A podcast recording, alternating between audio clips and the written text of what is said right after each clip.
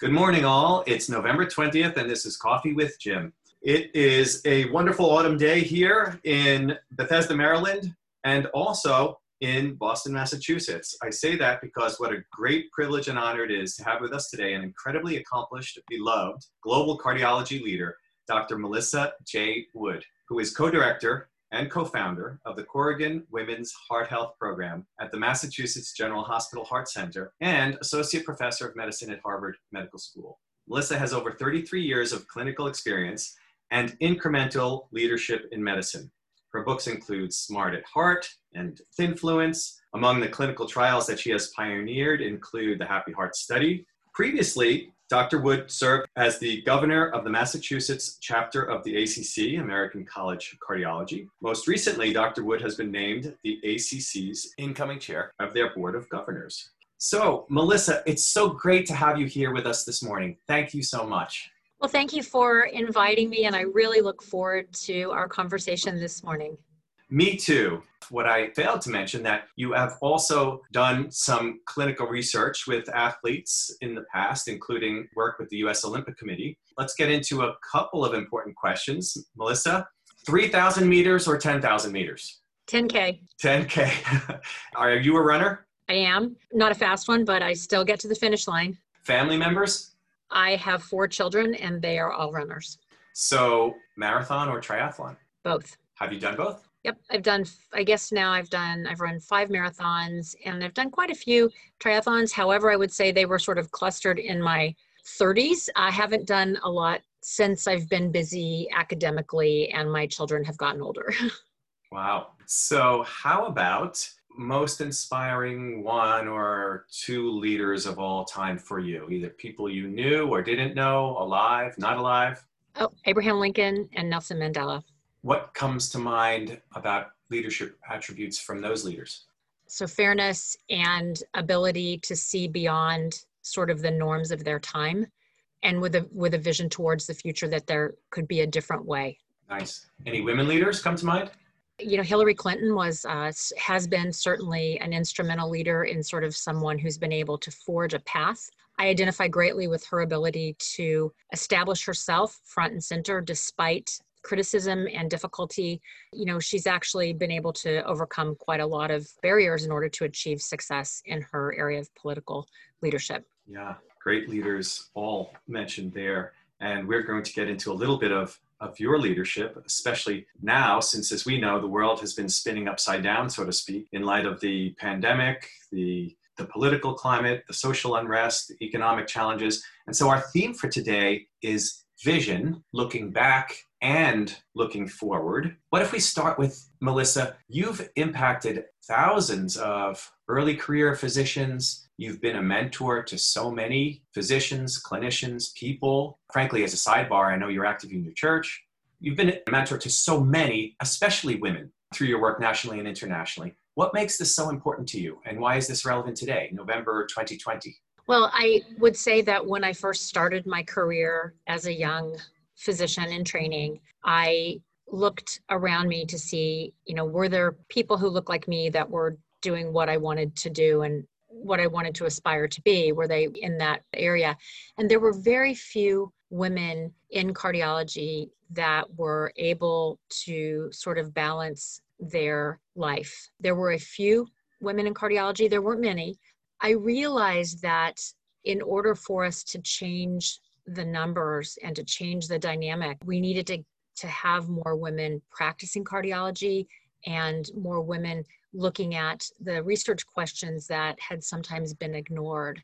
You know, I steadfastly pursued a career in cardiology despite people telling me it wasn't necessarily a great career for a young woman. And I was so fortunate to be able to see individuals like Pam Douglas and others who really also had that vision and were able to to really bring me into the fold. There were also many male mentors and supporters, but I think it was a time when support for women entering cardiology was not as abundant as it is today. For that reason, I've really pushed hard to try to communicate at all levels of training, whether it's pre medical, medical, residency, fellowship, or junior trainees and junior faculty, to really show them some of the things that I've been able to do and share with them sort of my recipe for life balance because I believe that ultimately that equipoise between personal and professional work is that which allows us to have sustainability in our career.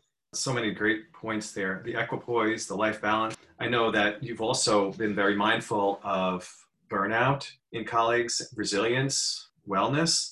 I know you've experienced a little bit of all three of those. Do you want to comment on any of those? Absolutely. I would say, and this is where I honestly and candidly talk to men and women and early stages of their career and really try to help them understand the idea of sequencing that you know you can have all you can have a lot but you can't necessarily have a lot at one time i think that I tried to sequence by sort of focusing on my family, working part time early in my career. And then as my kids got older, sort of focusing more on clinical work and developing some, you know, research platform. But I think at some point along that journey, that equipoise or that balance kind of tipped. And I think about you know sort of all of the different realms of one's life and how if you kind of think about it when you look at your computer's wellness you know where it talks about the utilization of memory within your computer and you see the different bars i think our life is kind of like that you know we have our our family our work our creative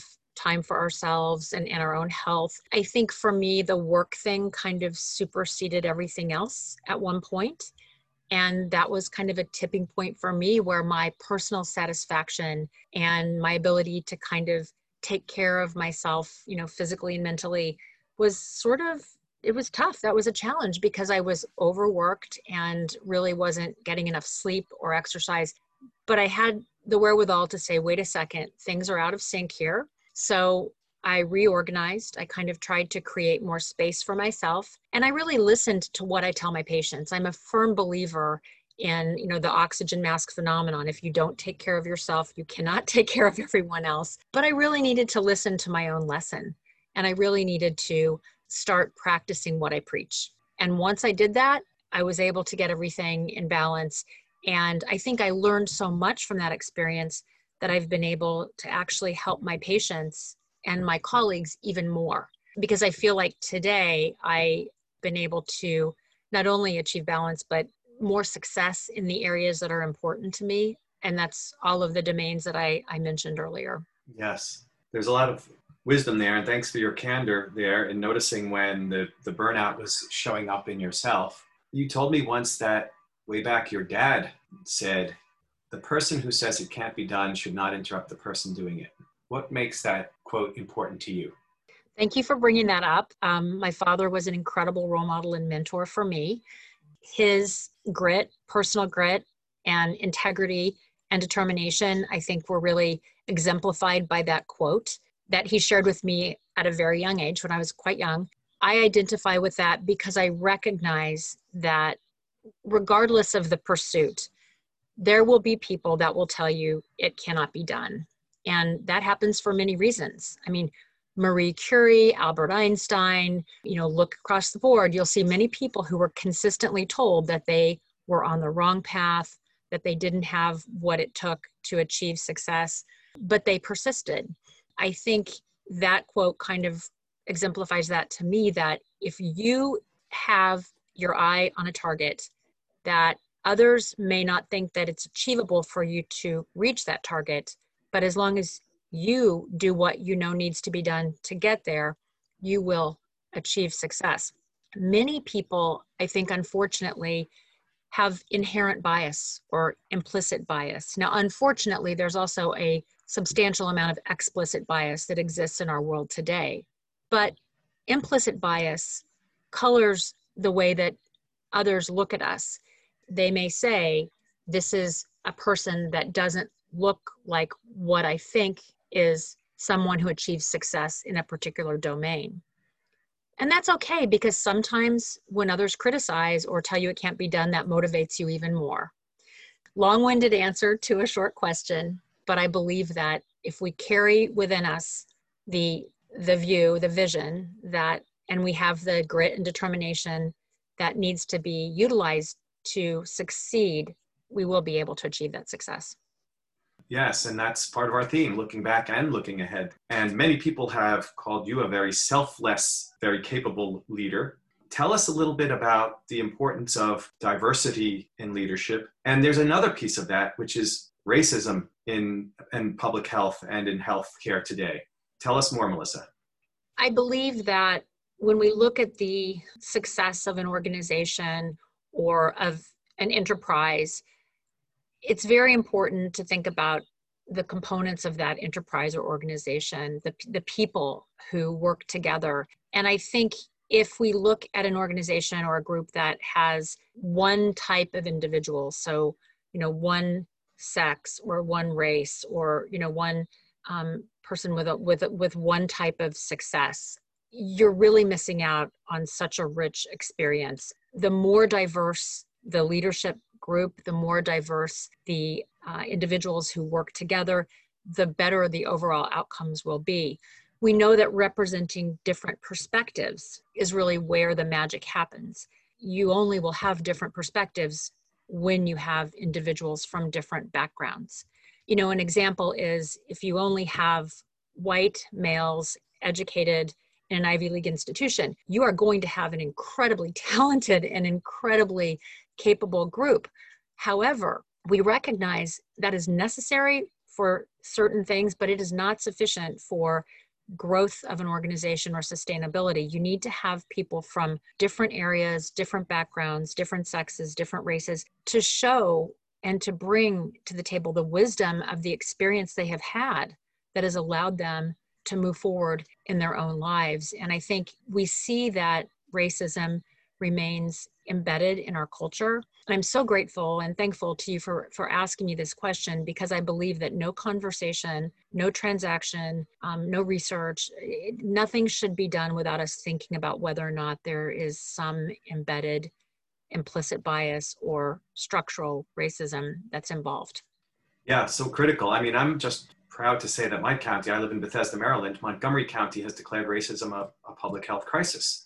Specifically, how does racism impact healthcare and what can physician leaders do about it? So I think we know that it affects outcomes. We know that if we look at data across the board on utilization of therapies, diagnostic tools, et cetera, that there is uh, some disparity in the delivery of care. Some of that, again, is inherent, implicit, some of it is not. And I think that we must, as physicians, examine the way that we deliver care and look at the data to see whether or not there has been disparity and to address those disparities head on.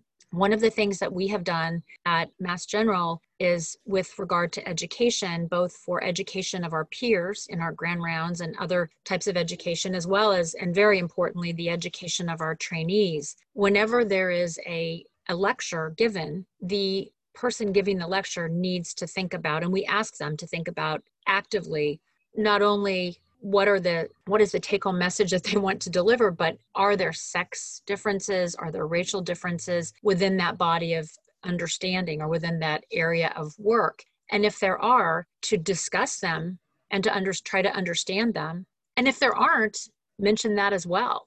My hunch is that for the majority of things that we talk about clinically whether it's in a grand round or as I did this morning in morning report with our incredibly talented fellows, there are sex, gender, racial, ethnic differences across the board. And only when we look for them will we be able to successfully address them. So important now. I guess again, you're hinting at our opportunities ahead. Tell us a little more about these opportunities ahead, especially for you, Malissa. You've got some new leadership opportunities. Congratulations to you. So tell us about there's an opportunity in Danvers, Massachusetts. There's an opportunity with the ACC. Could you briefly explain each and then what is your vision for these roles? Sure. So I think I'll start with the ACC. You know, I'm so honored and humbled to have been selected. I'm now the incoming chair elect and of the Board of Governors. And it's so exciting because, you know, the Board of Governors is the only elected group within the ACC. And we have been, as governors, chosen by the members of our respective states to really represent their voice and to be their voice not only as governor of Massachusetts, but also in my, my upcoming leadership role, I really want to bring to the forefront and continue to support the work that's been done by the college, the American College of Cardiology thus far, looking at the importance of improving diversity within cardiology. I think that it's important that we do this both within our training programs. There are a number of things that are being done now to identify why only 12 to 14% of currently practicing cardiologists are women. What are the reasons for that? And how can we address those problems? Certainly, the Diversity and Inclusion Task Force has done an amazing job. As incoming chair of the Board of Governors, I want to work with the governors to continue to make sure that what the diversity and inclusion group finds is is actually translated into the states level, the regional level, the local level, so that we can have an impact. And it's really bi-directional. The work that's being done by the committees and the working groups of the college will feed backwards to the to the states and the states will bring information that will allow new projects to be done. So certainly diversity and inclusion, a big thing for me. Also disparity in care. We know that right now, especially in the United States, there is this significant health concern in addition to COVID, which is certainly the biggest thing we're facing right now. But sort of secondarily to that, one of the things that really sets us apart from other developed countries is our extremely high maternal mortality rate. It's much higher than that of other developed countries. I think one of the concerns we have is that there is some disparity in care for young Black women after they deliver children. And we know now by looking at the data that cardiovascular conditions are the, the number one reason these women perish. And so we must develop ways of addressing the disparities in care that exist. Certainly, by working with our state medical societies and within our local and state chapters of the ACC, we can again try to do a lot to really address this big health problem. And then finally, I want to represent the, the voice of the governors and to hear from our members about how things like telemedicine have affected their ability to provide care during the pandemic. By using my platform in leadership, I want to be able to take that message to those who can actually affect change. You know, we really want to go to Washington, D.C., and advocate for our patients and our colleagues to make sure that telemedicine is not just a thing that we, we really use during the pandemic, but that it will extend beyond so that we can provide care to our patients who may find it challenging to come into the hospital. And there I can pivot to Danvers. So I have been asked to and have accepted the position of being the director of the Mass General's uh, ambulatory cardiology clinic in Danvers, which is a, a suburb of Boston. You know, one of the really exciting things about this opportunity to me is to do work in the community. You know, we know that it's not really easy to get to Boston. In fact, the Happy Heart study that I did now some, you know, 12 years ago was done in the community of Revere. And what I recognized was for people that live in a community like Revere, which is literally, I think, only like nine miles from from Boston, or maybe even less, to get from Revere to downtown Boston is like flying over the Atlantic Ocean for many people because they want to stay in their community they don't want to have to get on public transportation or they find it you know either physically challenging or financially challenging to get from point a to point b they want care in their community. And we saw with the happy heart study how robust we could actually change our patients health by being embedded in their community. So when the position in danvers opened up i really was just gravitated towards it because i see the community as such a, a, teachable location. Not only do we have more space so that we can do group education and sort of try to develop and pilot novel ways of teaching our patients about cardiovascular disease prevention, but also cardiovascular disease management. Some of my colleagues in heart failure, arrhythmias, certainly my own group of patients, young women with myocardial infarction, these patients need support and we know that group support works. So being able to sort of develop models of doing that in the community with the hope that eventually we can can translate that into the mothership as well uh, will really is really one of my exciting goals for me personally i will tell you that one of the things that contributes to my contributed to my burnout was sitting in my car for 100 plus minutes a day. So that was 100 minutes a day. I wasn't helping my patients, I wasn't spending time with my family, and I wasn't taking good care of myself. Now, I did get to listen to a lot of audible books, but I would say that that wasn't really productive time.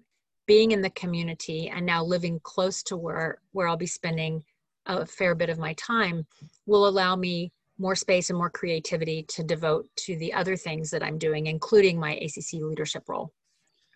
Well, first, I'll just say that these communities are so lucky to have you as a leader there, helping with these outcomes that you've spoken about.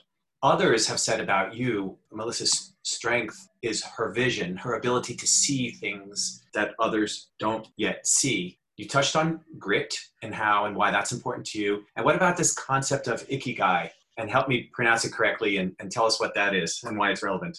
Last year in 2019, a group of us were speaking at the ACC. It was really an exciting sort of um, breakout session, and it was on the topic of storytelling. You know, my topic was finding your passion. I was so excited to have that opportunity to really think about what had allowed me to affect some change in cardiology and to reach a lot of professional and, and personal goals. As I was reflecting upon that and in my reading, I somehow stumbled upon this beautiful multicolored symbol and the four Japanese characters that are ikigai. Ikigai is the intersection of four spheres those spheres include the things that you're good at, so the, the talents that you bring to the table, the things that you love, the things that the world needs, and the things that you can earn a living doing. And in the center of that, the overlap between those circles is ikigai. For me, I thought about how my entire career as a cardiologist, I was thinking about how can I take better care of my patients? How can I learn from my patients? Because they teach us every single day. And what is it that I can do that will allow others to take better care of patients? By recognizing or by you know developing our own sense of ikigai we will have a better chance at succeeding at those things that are really important to us and so for me taking care of women and taking care of patients that have conditions that may not have been well recognized or understood was a personal goal. I also recognized that there were things that I could do and I could do pretty well. There were things that I would actually get paid to do. And there were things that were needed because there was a huge area of, for example, heart disease in women and the nuanced sub areas within that that were really poorly understood. And so if I could take all of the tools that I have built throughout my life and my career and use them to address an unmet need, and still put food on the table for my family that's that's a pretty good thing and so i want to help others kind of understand that it's really important to pull these facets together well that's a, a great image and you've touched on dissatisfiers and satisfiers for individuals and for physicians to help move more toward resilience and wellness and away from burnout. You've been very creative in the past. Out of curiosity, and we've touched this topic, you know, the Daniel Goleman amygdala hijack, the emotional hijack. Alyssa, what gets you hijacked? Oh, these days there's a lot, right? Mm-hmm. Um, so I think, you know, the thing that really gets me emotionally hijacked is when I feel that someone's being treated unfairly, whether that someone is an entire group of individuals or it is one individual or it is me. You know, I would seek to identify the source of that unfair treatment and really address it head on.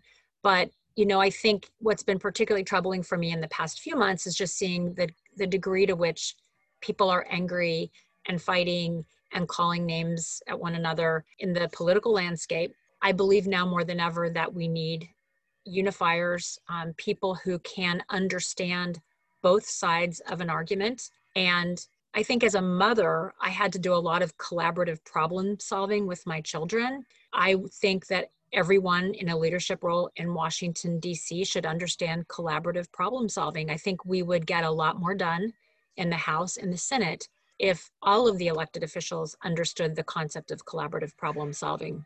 And that is that we can each walk away from something with a piece that we feel like we've achieved and our needs have been met. but that may mean that we have to give up something that we would not really love to give up, but it needs to be let go of so that ultimately both sides can have their voice heard. I think we waste so much time with the negative talk. The more we work on this collaborative nature of achieving success or achieving a common goal, the better off we all will be. Yeah, the collaboration, what a critical message uh, that is now. And we're, we're in our home stretch today. Just a couple of more questions. Dwell time came up in our conversations.